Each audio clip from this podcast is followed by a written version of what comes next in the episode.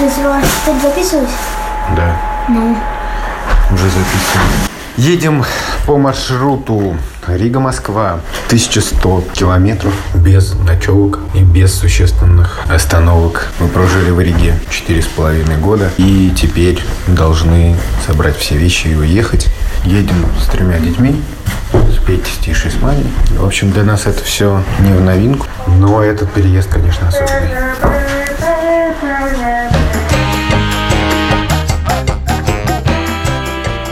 Всем привет! Это подкаст «Медузы. Сперва роди». Меня зовут Александр Борзенко. У меня пятеро детей, двое из которых дети моей жены от первого брака, и они уже не дети. А тех детей, которых я опекаю, постоянно зовут Петя. Ему 11 лет, Тише 9 и самый младший Мане 7 лет. Привет, меня зовут Владимир Цибульский, моей дочери Соне 8 месяцев. Привет, меня зовут Юр Сапрыкин, и моему ребенку Льву исполнился год неделю назад. Подкаст «Сперва роди» — это такой подкаст о родительстве, где удивительным образом мы не даем никаких советов и не пытаемся вас научить, как воспитывать детей. Мы просто рассказываем о своем опыте и делимся своими переживаниями и тревогами. Ну и веселыми историями. Надо сказать, что мы получили какое-то количество писем от вас, и не забывайте продолжать их присылать на почту сперва ради собака медуза IO, и одно из этих писем сейчас Юра зачитает. Меня зовут Женя, мне 28 лет, и я отец двух девочек, старший 3,5 года, младший год. Я довольно часто прогуливаюсь с детьми, сталкиваясь с проблемой, если моей жены нет рядом, в какой туалет мне с ними идти. Я стараюсь ждать, пока освободится полностью мужской зал, но иногда не получается, да и ребенок подрастает. Поделитесь, пожалуйста, опытом. Как эти проблемы решаете вы? Спасибо. Ну, честно говоря, я сейчас не могу вспомнить такой ситуации, потому что мы обычно, видимо, в таких каких-то публичных местах часто оказываемся вместе. Но на самом деле я думаю, что я примерно так же решал эту проблему, как Евгений. Мы шли скорее в мужской туалет. Я как-то там проводил разведку на местности, и потом быстро шел в кабинку с Маней. Но, честно говоря, так как-то получилось, может быть, потому что у меня только одна дочка маленькая, что у меня не очень много опыта в этой области. Вован, ты будешь стесняться ходить в туалет с Соней, в женский? Да я не знаю вообще, с какого возраста нужно ходить в женский начинать, например, такой вопрос. На самом деле, смотрите, давайте думать логически. Вот есть две опции. Или ты идешь в мужской с девочкой. Это почему плохо? Потому что девочка может увидеть там дядю, который писает в писсуар. Насколько это... Травма. Насколько это травма, да? А второй случай, мы, по сути, заботимся о тех женщинах, которые могут стоять перед зеркалом, да, потому что кабинки закрытые, и удивиться, что зашел мужчина. В принципе, вот я когда так эти две опции проговорил, я начинаю склоняться к тому, что может быть правильнее ходить в женский. женский туалет. Да. Все, ходим в женский. Ходим в Погнали. женский. Ходим в женский, Все, поехали. всего доброго, я пошел. Сегодня мы рассказываем про путешествия с детьми. И сейчас я хочу спросить Юру про твой последний опыт путешествия с Левой. Да, мы только что вернулись из Черногории. Вы летали на самолете? Мы летали на самолете. В общем, этот подкаст записывается второй раз. Когда мы записывали первый раз, я говорил о том, что у нас нет проблем в путешествии с Левой в самолете, потому что он обожает самолет, а вот машины не любит. Я забираю свои слова назад. Нам иногда всем приходится так делать. В этот раз было значительно хуже, потому что Лева перед поездкой пошел. Куда? Пошел, ну, начал ходить. А, в смысле, я понял, да. И И вы просто не смогли его поймать. бегал по самолету. Нет, на самом деле, мы просто... Ребенку нужно перестегнуть перед взлетом, а ему хочется бегать. И он не понимает, как бы, где он находится, поэтому его начинает раздражать. И единственный способ э, успокоить его – это укачать. Когда он спал, мы были предельно спокойны, но когда просыпался, в общем, немножко нервное состояние было. В общем, я переживал. Ну, сразу, И- уби- сра- и- сразу убегал просто И Вера тебя. переживала. Или Но как? главная вещь, которая меня взбесила, это люди, которые сидят в самолете. Хочется, конечно, дать совет людям, чтобы... У нас не дают совет, Фир. Да? Первый совет в этом подкасте. Хотелось бы попросить людей все время радостно реагировать на детей в самолетах. В любых ситуациях. Потому А, что, в этом плане. Да, даже люди с детьми очень странно смотрели. Ну, то, что там Лева нервничает, слегка капризничает. Надо сказать, что довольно интересный опыт у моей жены Шуры, Мгм. которая ездила в Берлин с детьми несколько раз. И она страшно жаловалась на Берлин. Она говорила, что в Германии у нее было такое все время ощущение, что все страшно недовольны тем, что она идет с двумя детьми, еще и с коляской посередине, и что она всем мешает. И я как-то немножко удивлялся, потому что мне казалось, что Берлин как раз супер-френдли вообще во всех смыслах. Не знаю, с чем это связано, может, это такая Шурина оптика, и в частности она там описывала эпизод, что оказалось, что она зашла случайно на велодорожку с коляской, и мимо ездили велосипедисты и, и просто излучали страшную ненависть. Ну, естественно, Шура сразу оттуда ушла. И в качестве контраста мы потом поехали в Италию, в Рим. Это было просто супер. Это было просто отлично, потому что ты заходишь в метро с детьми, и ты как бы на выставке достижений народного хозяйства в качестве самого упитанного кочана. Все на тебя смотрят, все ужасно довольны, и все тебя любят, и тебя, и твоих детей. И как бы ты заходишь, грубо говоря, иногда в, там в России или в каких-то других странах, когда ты заходишь с горой детей и с какими-то вещами, которые у тебя откуда-то торчат, и сам ты, там, не знаю, не причесан или что-нибудь, ты все время чувствуешь какое-то стеснение, и кажется, чуть-чуть как бы внутренне извиняешься, это неправильно, но вот у меня так, то в Италии это меняется полностью. Если ты садишься с кем-то рядом в метро, ты как бы награждаешь этого человека своим обществом. И этот человек рад. И начинается теребление за щечку и так далее. Может быть, кстати, это у многих Нет, я раздражать меня совсем нет просто. Я хотел сказать, что я вот про опыт самолета рассказал, что никто не улыбается. Мгм. В Черногории каждый человек, который встречал Леву, вел себя как итальянец. Все тоже чау-чау, за щечки. Мы там куда-то едем на лодочке, там на остров какой-то. И парень, который вез нас на лодке, э, увидел, что Лева плачет, он его просто схватил. И выкинул за борт. Я очень испугался. Но он схватил его. Пока! Он просто подвел его к штурвалу и показывал, куда мы едем, и Лева успокоился. В общем, это было Просто выставил доску за борт и велел Повел себя по как- доске. Лучший бэбиситер. Русские люди просто зло смотрят, как бы, а черногорцы действуют говорю, может, такое у меня было впечатление того, что мы возвращались из такой дружелюбной страны. Я согласен полностью с Барзеном. В Италии еще не было, а вот в Испании я встретил итальянцев, ну, там, в Барселоне, и они тоже там Соню просто по-всякому ее там чуть ли не расцеловали. Не знаю, минут семь, наверное, просто как бы не, отход- не отходили от нее. Ну, то есть это довольно странно для русского человека, когда кто-то посторонний там 7, минут с тобой как-то взаимодействует, но вот они вообще никак это странным не считали. И в целом мне тоже не казалось это странным, в смысле, я был тоже доволен этим. На самом деле в России же тоже иногда ты встречаешь реакцию не просто благожелательную, Да. а мне там часто, нам с Шурой там говорили, ой, это все ваши, ой, какие вы молодцы, или какие вы герои. И вот когда мне говорят, что я герой, я начинаю себя чувствовать несколько дискомфортом. Мне хочется считать, что вообще-то просто я счастливый человек, и в моей жизни все хорошо, и мне не хочется расценивать детей как некоторый символ преодоления бесконечного. И вообще, я вот, например, не фанат, когда меня спрашивают, а как это, типа, когда у тебя столько детей, я просто себе не представляю, это же дико тяжело. Ну да, наверное, но мне почему-то не нравится вообще об этом думать в таком ключе. А в Италии это как-то по-другому на это смотрит. Хочется потискать как бы ребеночка и все. И это оптимально. И ты потом смотришь совершенно другими глазами на, на своих детей и думаешь, господи, я же на самом деле счастливейший человек. Я 24 часа в сутки могу как бы теребить за щечку детей. Как- Барзен, ну, герой не герой, но все равно тебя могут спрашивать, поскольку все-таки с тремя детьми, например, в те же поездки ездить сложнее, чем с одним, например. Я Да. вообще не представляю, каково это. Трое детей там в самолете. Ну, прежде всего, это дорого, так я могу сказать, парни. Честно говоря, я тоже не особо представляю, потому что, например, э, вот Олеся летала несколько раз одна с Соней, и когда я ее оставлял с сумками, с вещами, которые ей нужно нести, я просто не понимал, как их один человек вообще может осилить. Последний раз я провожал ее э, из Испании в Москву, и просто я стою, я не понимаю, как это вообще все можно, типа, сейчас взять и тащить. И еще ребенок у тебя. Но я, правда, не рассматривал, я практически не ношу ребенка в рюкзаке, она такая пристегнула в рюкзак, хоп-хоп, и все.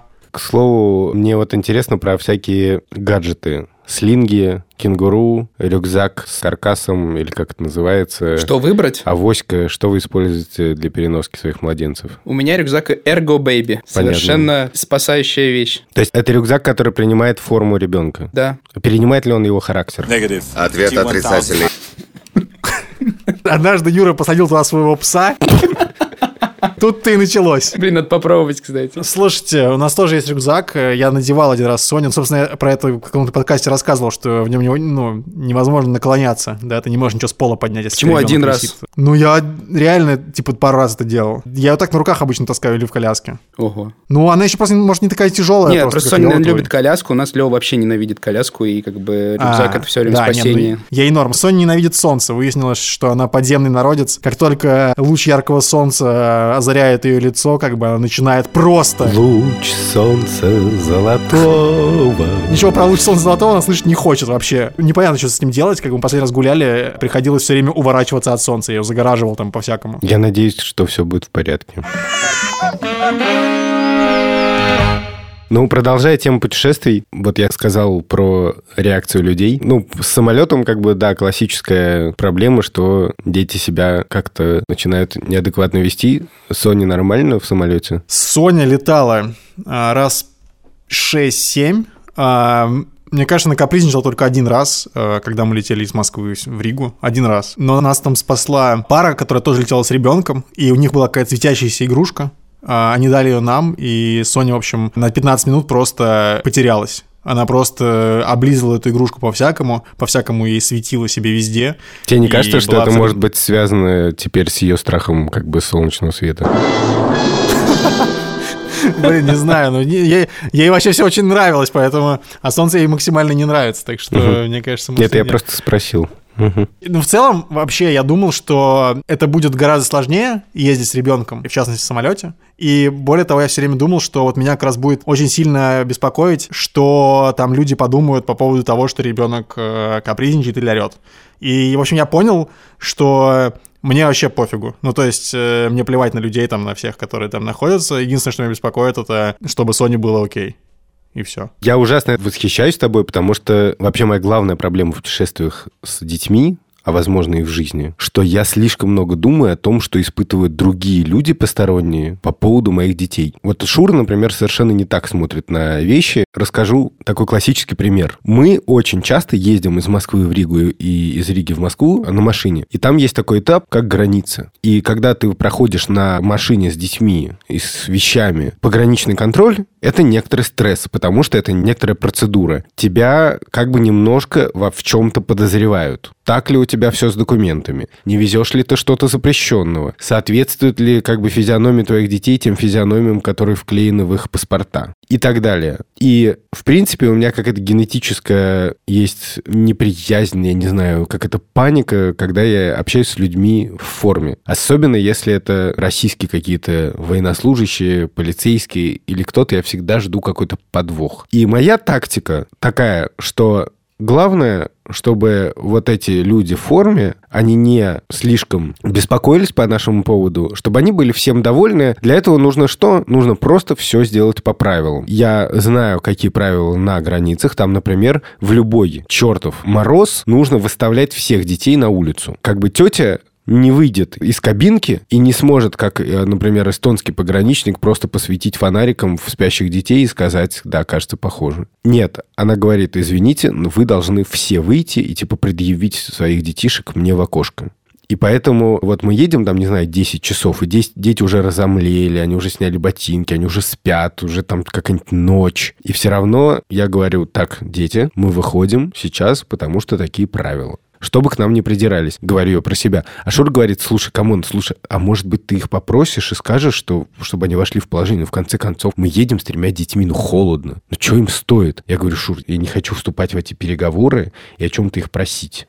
Я хочу как бы сделать все по правилам и ехать дальше. И вот это бесконечная такая штука, и в транспорте вот тоже, когда, типа, кто-то может раздражаться на детей, я скорее отдерну ребенка для того, чтобы какой-то условный абстрактный дядя спокойно продолжал пить свой капучино и читать газету, чем забью на это и буду исходить из тех установок, которые мне свойственны как родителю, условно. Мне кажется, ты рассказал разные ситуации, да, когда в одной ситуации ты как бы обязан дел- де- действовать по каким-то более-менее государственным правилам, я не знаю, да, и там лишний раз, мне кажется, тоже не стоит что-то такое исполнять. А вот в случае с обычными окружающими, в смысле не с государственными, да, какими-то служащими, там, мне кажется, уже как бы принцип просто здравого смысла работает. Зависит от того, что делает твой ребенок, да. Если Соня кричит из-за того, что у нее там болят уши, то, очевидно, она не может просто этого не делать. И здесь тебе пофигу, что думают другие люди. Но если, например, там, когда она будет, допустим, повзрослее, и она будет делать какой-нибудь неприемлемые, ну, не знаю, по-моему, неприемлемые вещи, то я ее тоже одерну. В смысле, нет никаких проблем. Ну, ты прав, да, тут на самом деле это важная граница. Ну, мне кажется, что это такой довольно важный аспект вот этого вечного вопроса про самолет. Должен ли ты заботиться о том, чтобы твой ребенок нормально себя вел?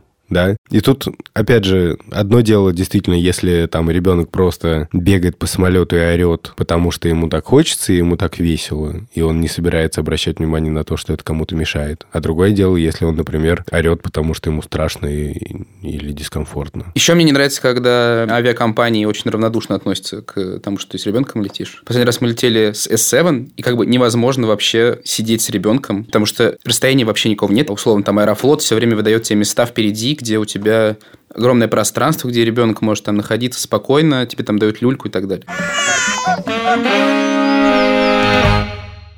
Ну хорошо, я хочу спросить о жизни, в принципе, в другой стране. Юра рассказывал про то, что Леве свойственно подзаболеть, когда он куда-нибудь приезжает. Да, у нас было две поездки. Первая в Израиль, там Лева заболел страшно. Мы должны были его поить антибиотиками, и он ну, как бы не хотел, отворачивался и все выплевывал. И нам пришлось показать ему мультик про львенка и черепаху, чтобы он э, просто никак не реагировал. Я, кстати, Соне пою постоянно песню из этого мультика. Это, это ты лежишь, Крокодил, а я дил, дил плывет. Да. И в этот раз случилось так же, но я подозреваю, просто это скорее всего, происходит из-за стресса, то, что ты приходишь в аэропорт, и там куча болячек. И Лео второй раз заболел, но это как-то легче прошло. И главное, что в Израиле он был вообще овощной, когда у него была температура, а тут он радовался, у него было тоже 38-39, и все было в порядке. А вы ходили к каким-нибудь врачам там? Нет, мы никуда не ходили, потому что температура – это хорошо. Не, я имею в виду про антибиотик, когда вы пили. Да, конечно. Ну, когда в Израиле, мы пришли в больницу и провели там целый день, и в конце нам выписали антибиотик. А ты рассказывал, что вы пытались вызвать врачей на дом, как хорошие как бы граждане Российской Федерации. Да, но это так не принято, к сожалению. Вот я был уверен, что сейчас приедет сразу врач, отвезет нас в больницу, нас там устроит, и все такое, все будет хорошо, но пришлось все делать самим, и я даже разочаровался немножко в израильской медицине, потому что мы там, там с 10 утра до 8 вечера просидели. У Лева взяли кровь два раза. Остальное время мы сидели в очереди всегда. Очень советую в таких случаях всегда покупать страховку, потому что если бы ее не было, то это сильно бы ударило по кошельку. Слушайте, ну у нас э, опыт путешествий довольно разношерстный. С одной стороны, мы не очень часто куда-то летаем, но мы каждый год, с тех пор, как мы переехали в Ригу, и до этого тоже, потому что летом мы э, всегда, дети проводили время в Латвии, у нас есть огромный опыт автомобильных путешествий по маршруту Москва-Рига, Рига-Москва. И, скажем так, концентрация безумных приключений в этих путешествиях, она зашкаливает когда я ехал сюда, в Москву, из Риги, последний раз в каком-то смысле, потому что я сейчас не работаю в редакции «Медузы» и перебрался с семьей в Москву, то я решил сделать небольшой репортаж. Честно говоря, даже неловко как-то ходить тут с микрофоном, потому что у нас тут полный ад. Шура героически менеджерит всем переездом, собирает вещи. Дети более-менее все в экранах. Маня тут лежит с айпэдом. Эти стиши проводят примерно так же время. Я еще был уверен, что, знаете, как бывает по закону подлости, что как только ты пытаешься что-то такое записать, то ничего не происходит. Но я проклял этот закон подлости. Он сработал как бы с обратной силой. Что-то будет сейчас, Вован. Да-да-да, готовимся. Четыре с половиной года мы жили в Риге. Теперь мы переезжаем в Москву. Со всем скарбом, со всеми детьми. Мы едем на машине 2003 года рождения. То есть она старше всех моих Твоя детей. машина или ты в аренду взял ее? Нет, это наша машина. Ford Galaxy. Машина отличная, но она старая, поэтому очень непредсказуемая. Вещей у нас больше, чем обычно. Несмотря на то, что мы отправили часть вещей куда-то заранее, все равно какие-то табуретки, игрушки, книги, бесконечное количество шмоток. Все это впихнуто в машину. Слава богу, там есть верхний багажник, но это не очень помогает. Вплоть до велосипеда, например. И расстояние между Ригой и Москвой тысячи километров, даже больше. Примерно 12 часов, правильно понимаю? Ну да, это скорее крейсерская такая, ну, это хороший вариант, хороший результат, если мы доезжаем до 12 часов. Едем мы без ночевок. Водители оба, и я, и Шура. Выехали мы поздно вечером, в районе 10 вечера. И было все, в общем, прекрасно. Мы прошли границу, и первое было опасение – это граница, потому что сейчас по новой российской норме, довольно, на мой взгляд, безумный. Ты не можешь провести больше 25 килограмм вещей на человека, причем дети не учитываются. У нас очевидным образом было больше 25 килограмм на человека, потому что в машине было всего двое взрослых. И нам пограничницы сразу об этом сказали. Вы знаете, типа, что вы нарушаете норму. Я сделал вид, что я не расслышал. И это сработало. Ловко. Все бы так. И вот мы проходим границу, а мы едем через Эстонию. И там такой маршрут через Псковскую область. И вот от границы мы должны ехать от города Старый Изборск на город Палкино. По извилистой боковой дороге, которая в очень плохом состоянии. И на дворе ночь. И вот мы едем, и Шура все время мне говорит, следи за ямами, следи за ямами. И я вроде как и слежу. Но это не помогает. Я тоже на яму все время наезжаю. Как тебя зовут? Маня, Сколько тебе лет? семь. Что ты помнишь из нашего путешествия?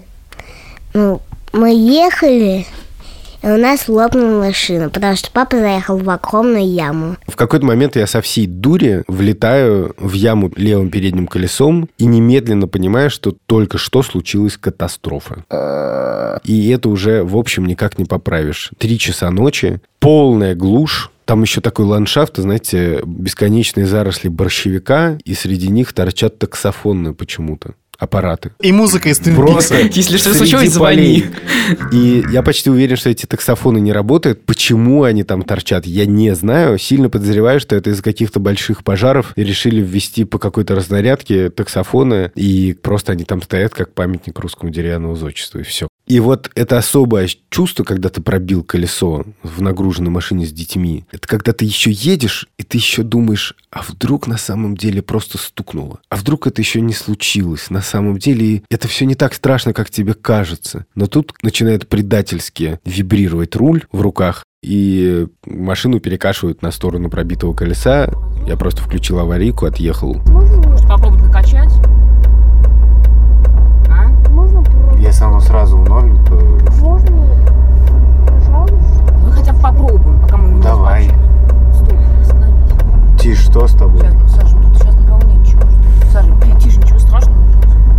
Что делают твои дети в этот момент? Они спят? Дети не спали в этот момент, кажется, и сразу начинается вопрос, а что случилось? И... Они начинают паниковать или типа, папа, Нет, изи? к- нет, они, они начинают скорее паниковать, негодовать, сетовать на жизнь и так далее. И в этот момент включается отвратительная такая вещь, Мгм. которая, наверное, знакома многим родителям. Я в себе это очень не люблю. Ты начинаешь считать, что в экстремальной ситуации у тебя есть право раздражаться на детей. Типа, так, все, сейчас все замолчали. Так сказал, да? Ну, примерно так, да. То есть, как бы, все. Например, там кто-то из детей хочет пошутить, чтобы разрядить обстановку. И ты такой, сейчас не до твоих шуток. Потому что у нас глобальная катастрофа. Или кто-то боится и начинает, вот, а что, если нас сейчас собьет фура? Такой, ты вообще что говоришь сейчас? Зачем сейчас такое говоришь? Ты не понимаешь, что у нас как бы и так э, сейчас все сложно? И как бы ты не понимаешь в этот момент, что вообще-то, возможно, если ребенку 9, 7 или 11 даже лет, и он на трассе встрял вместе со всеми своими сиблингами и со всеми вещами в ночи, то ему может быть немножко страшнее и тревожнее, чем взрослому тебе. Потому что ты хотя бы можешь думать рационально и что-то делать, не говоря о том, что ребенок в этом не виноват, в отличие от тебя. Забегая вперед, у нас не, Не было было.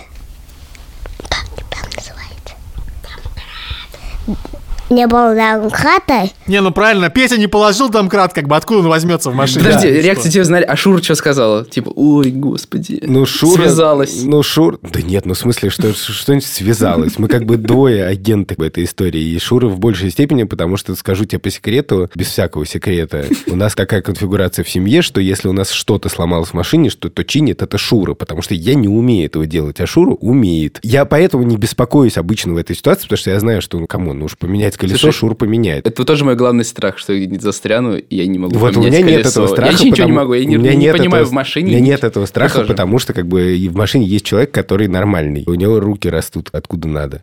Это не я. И, и я поэтому не беспокоился немножко, потому что, ну, come on, ну, пробили колесо, ща там сейчас что-нибудь придумаем. Но бы. детей на всякий случай прикрикнул, да? Да, и это довольно отвратительно. И потом вот мы стоим на трассе, и мне стрёмно, и вот у меня есть праведный гнев, что почему-то это необходимая часть ритуала стать unfriendly в этот момент. Я думаю, что делать. Домкрат у нас очевидным образом нет. Первое мое решение — голосовать.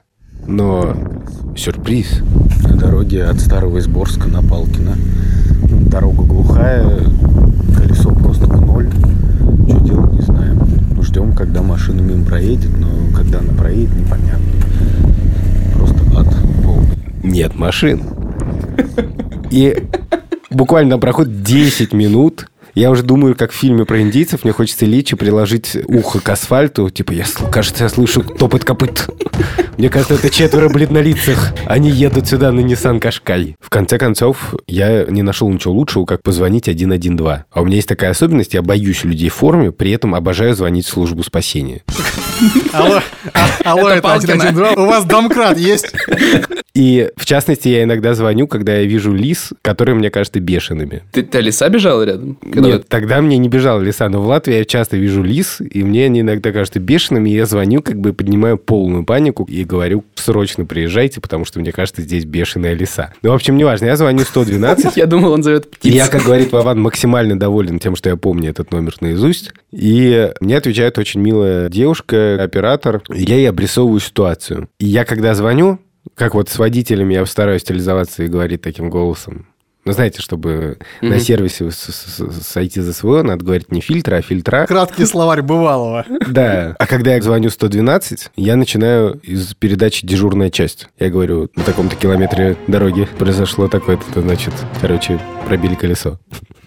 В машине трое детей. Мы там, не знаю, в безлюдной местности. Мне кажется, что это должно произвести впечатление, и мне сразу должны в вертолет, э, короче, вызвать. Но все это, значит, э, оператор выслушивает и говорит, ой, ну что же мне с вами делать-то? Потому что, понимаете, ну как бы вы не пожар. И пожарную машину я за вами не могу вызвать. И такая, может, у вас хотя бы леса бешеные там где-нибудь есть? Я такой... С домкратом. Не знаю, бешеная или не бешеная, но как бы на просьбу о домкрате она не отвечает. Или тупая, или глухая? Срочно помогите ей. В общем, я ей все начинаю объяснять, она говорит, слушай, ну, я не могу вам никого вызвать. Ну, может быть, какой-то эвакуатор? Она говорит, ну, понимаете, эвакуатор поедет из Пскова и, скорее всего, просто не поедет. В общем, я говорю, знаете что, давайте вы попробуйте вызвать нам такси, потому что у меня нету русского телефона. Она говорит, хорошо, перезвоните. Потом ко мне подходит Петя, который вдруг становится ужасно веселым, чем, наверное, меня тоже раздражает. Маня не очень вообще переживает. Тиша немножко загоняется, но я в этот момент детей выношу из своего сознания в каком-то смысле, потому что я сосредоточен на разруливании ситуации. Но надо сказать, что Петя искренне пытался помочь, но почему-то я все равно на это раздражался. Это просто невероятно. То есть это очень странно, что в этот момент мне не приходит в голову, что вообще-то это классно, что мы можем действовать как команда. В общем, забегая вперед, остановилась машина, из нее вышел человек, я ему обрисовал ситуацию ужасным, уже трагическим голосом, уже просто давя на жаль откровенно. Он сказал, ладно, я еду в Москву по графику, не могу останавливаться, но у меня два домкрата. Вот тебе один, дарю. У меня там браты есть, вот, два. Ну, хочешь, дам один, блин. Может, ну, ну чё? Два домкрата. Два домкрата? Два домката. Он нам один подарил, один оставил себе. Да, некоторые люди возят с собой два домкрата. А некоторые люди ни одного. Волшебство какое-то. Ну, то есть у меня был домкрат, просто он сломался. Охренеть. Домкрат. Блин, у меня же ключа нет. Фак, надо было ключ тоже попросить. Охренеть, просто остановился, мужик подарил домкрат. И я просто в абсолютно эйфорическом восторге и бегу. Происходит дальше гениальная сцена, которая невероятно мне свойственна. Петя меня встречает, что случилось? Я говорю, нам подарили домкрат просто на трассе, нам подарили домкрат. И Петя, ни слова не говоря, разворачивается. Я говорю, ты куда? Я хочу рассказать маме. Я говорю, подожди, я сам хочу рассказать. Но в результате мне хватило все-таки совести, чтобы Петя как бы все-таки часть рассказал. Вот сейчас я понимаю, что реально я вступил в эту ситуацию в соперничество своим 11-летним сыном за то, что кто первый как бы расскажет. А бегаю я неплохо, даже с домкратом. Ты первый рассказал в добыл итоге? этот. Нет, Петя первый рассказал. Да, я добыл. Да. Спасибо, Вован. Ты меня очень поддержал. Наде- Надеюсь, запаска была хотя бы. Да, запаска была, что самое фантастическое. И слава богу, Шура сообразил, как ее вынимать. Там очень сложная система. Но суть в том, что в этот момент Шура, которая руководила всеми сборами и всем сбором вещей, ну, вы знаете, что это тяжело. И поэтому, когда все это случилось, я-то рассчитывал, что когда уж я достану домкрат, потому что единственная способность, которая у меня есть, это способность коммуникации с мужиками на трассе, то Шур, конечно, возьмет всякие волшебные ключи на 10, или как это называется, как бы все там раскрутит и поднимет машину на домкрате и поменяет колесо, мы просто поедем дальше. Но нет. Шур не могла этого сделать, и мы решили, что это сделаю я, ну и началось. Еще происходит потрясающая история, что я в каком-то ажиотаже, что нам подарили домкрат, начинаю срочно искать ключ. Он там спрятан под каким-то ковриком в багажнике. А, естественно, весь багажник завален вещами. И Шур говорит, не спеши, нам сейчас уже некуда спешить, Саша, не спеши, успокойся. Я говорю, да-да-да-да, я не спешу, не спешу. Сейчас тут плеймобиль, оп! И коробка как бы с годовым запасом плеймобила рассыпается с грохотом на асфальт. Playmobil это конструктор такой. Нет, это не конструктор, это как бы очень маленькие игрушки, где куча маленьких деталей. Это огромная коробка, чуваки, поверьте. Там все шляпы ковбойские, пистолетики, И что, дети говорят? дельфинчики, платья. Петя такой, «Оп, что? Это просто хуже невозможно представить себе. И впереди еще 800 километров до Москвы. И ты рассыпаешь плеймобил. И это было очень тяжело. И тут как раз Петя пришел на помощь, и как бы он стал собирать этот плеймобил. Пока ты заменял колесо. Нет, я не менял колесо, мы все собирали плеймобил. Просто поверь, старичок. Короче, мы попали в не очень приятную ситуацию, что у нас лопнуло колесо. Мы сейчас загружаем машину, чтобы ее поднять на домкате. Ну и, короче, папа рассыпал коробку с плеймобилом. Ну, короче, все не очень.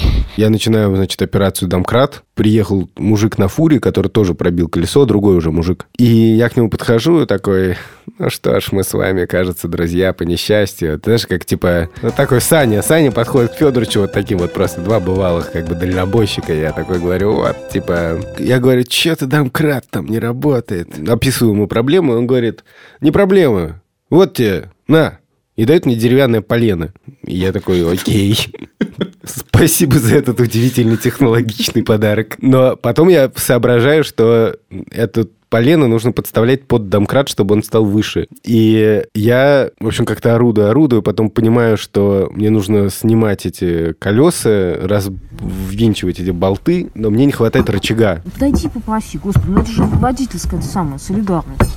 А Что ему стоит две секунды повозиться с нашим колесом? И поэтому я подхожу опять к нему, прошу трубу. В конце концов, какими-то просто адскими усилиями, часа за два, наверное, я ставлю это колесо, и мы уже утром абсолютно разбитые выезжаем. Кажется, все наладилось. Кажется, уже дорога на Москву, все. Но тут мы понимаем, что колесо как-то очень странно стучит, которое я только что прикрутил. И я выхожу, и, в общем, мы понимаем, что ехать дальше нельзя, потому что я проверяю ключом болты и понимаю, что они развинчены. То есть, в общем, еще немного, и колесо могло бы отвалиться. И дети уже успели порадоваться, что все позади, и они явно фрустрированы. Почему они не спят?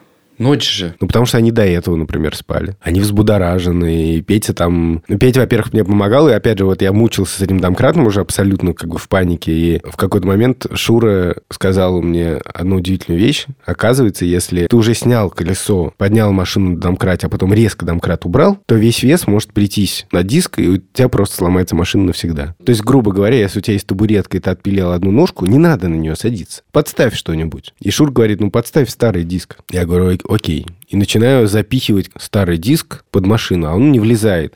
И Петя очень деликатно подходит и говорит, ты не хочешь вот так его повернуть под углом и потом подсунуть? Я говорю, Я тебя сейчас поверну. Я говорю, да-да-да, давай уже своими советами, как бы.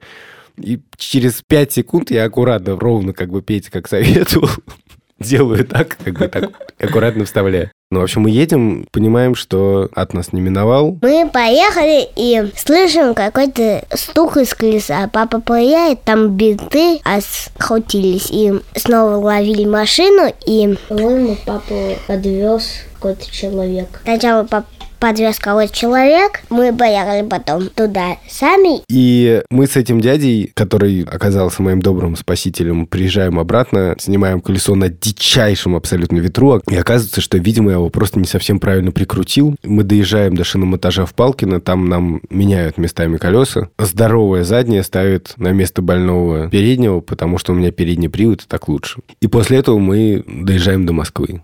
Усталые, недовольные. И Естественно, самая главная проблема уже не в машине, а в тревожности. Ну, Во-первых, потому что как бы ты все время ждешь нового подвоха, что на самом деле этот ад не закончился. А а вторая проблема в том, что ты ужасно устал. И это опасно, когда ты водитель. В общем, Борзян, я тебя слушаю и понимаю, что у меня главный вывод из всей этой истории, то, что путешествовать с тремя детьми, это гораздо сложнее, чем с одним, тем более, если ты едешь по безлюдной дороге в сторону Москвы. Но мне кажется, что ты сказал одну важную вещь про вот это раздражение в экстремальной ситуации на ребенка. И вообще такое случается, мне кажется, не только в экстремальных ситуациях, но и, например, в таких ситуациях, когда вот, допустим, вот у меня маленький ребенок Соня, вот в 5 утра, допустим, если она просыпается и начинает э, пищать, то мне это не нравится гораздо сильнее, чем если она это будет делать, допустим, в 8 вечера, когда я не сплю. Вот, и в этот момент я могу начать немножко раздражаться, но потом просто я разанализировал это и понял, что у него нет цели тебе насолить. Просто что-то ему не нравится. В последнее время Соня ре- решила вставать в 6 утра, я с ней покорно встаю. Но вообще интересно, вот особенно э, в стрессовых ситуациях, ты же раздражаешь, на самом деле, не только на детей, но и на, на обычных людей, да? И вот интересно, на кого все-таки больше, как бы, ты злишься. Ты же злишься одновременно на себя, на, типа, условно говоря, Шуру, и одновременно на детей, как бы. И кто все-таки виноват, тебе кажется? Ну, не, не то, что кажется, а в тот момент тебе кажется, что кто больше всех виноват. Ну, Когда конечно, тебе- дети. Ребенок к тебе подходит и говорит, пап, у нас колесо, в общем, спустилось, и мы не сможем доехать до Москвы.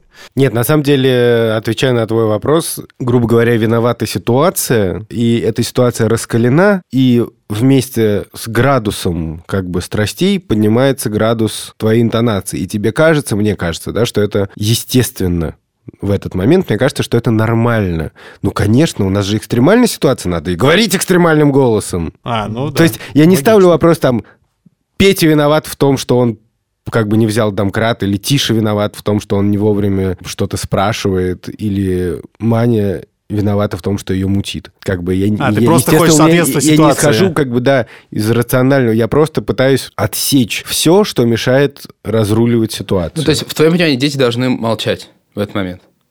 Или как они себя должны вести? То есть, если бы они молчали, ты бы сказал, хватит молчать, что вы молчите? Уж- ужас, ужас в том, что, видимо, да. Я считаю, что Ш- дети как бы они должны себя молчать. не... А, так, я думал, что как бы они себя не вели, все равно паника как бы вырывается наружу. То есть я не хочу тоже выглядеть совсем монстром, я много как бы в этой ситуации утешаю, и как бы часть, на самом деле, разруливания ситуации – это успокаивать детей, но я сейчас прекрасно осознаю, что я сам взвинчиваю эту ситуацию, а потом сам гашу пожар. То есть я сам не контролирую, например, свою панику, потому что, ну, если ответить на себе вопрос, а как идеально надо было вести себя в этой ситуации? Ну, помимо того, что взять домкрат и как бы следить за ямами. Просто орать на все Палкина. Наверное, нужно было сразу, я не знаю, объяснить, что, друзья, как бы, да, мы попали в непростую ситуацию, но мы обязательно сейчас из нее справимся. Я приношу свои извинения перед всеми пассажирами нашего минивэна. Мы сейчас выдадим талоны на бесплатную еду. Простите нас, пожалуйста, и мы подарим вам бесплатную, как бы, новое путешествие из Москвы в Ригу. У меня есть история, когда мы в Черногории гуляли по старому городу Котор. Там, короче, чисто сейчас э, такая Собянинская Москва летняя, там все перекопали, меняют плитку. И в связи с этим очень много тракторов на улицах, а Лева просто обожает трактор. Ну, разумно, да. Разумно, да. Еще обожает мультик «Синий трактор», где трактор едет и поет песню. О, да, это великое. Ты знаешь, да? По полям, по полям. Я Вот знаю, да, да, да. Вот. да. По полям. Простите. Вырвалось. И я помню, что я немножко раздражился, когда а, мы гуляли и ехал трактор. Лева показал его пальцем. Он везет там кучу какого-то там шифера или, не знаю, плитки. Вот, Лева показывает на него пальцем, начинает рыдать, потому что трактор не поет по полям, по полям. Вот. Я такой, черт, ну как из-за этого-то можно плакать? Вот, и это был последний раз. Вообще раздражаться не стоит. В общем, главный вывод, что главное брать не домкрат, а запас терпения. В общем, что-то мы начали с путешествия, закончили раздражением. Мне кажется, это довольно нормальная тема для какого-то нашего следующего выпуска. Так что присылайте нам свои истории про то, как вы злились на детей, как они вас раздражали, как вы вели себя не так, как вам нравится. Присылайте к нам а, на почту сперва ради собака meduza.io или в телеграм Meduza Loves You. Мы все послушаем и все прочитаем. С вами был подкаст «Сперва ради». Меня зовут Александр Борзенко. Прямая линия из Риги Владимир Цибульский. И Юрий Сапрыкин. Пока. Пока. Пока. Пока.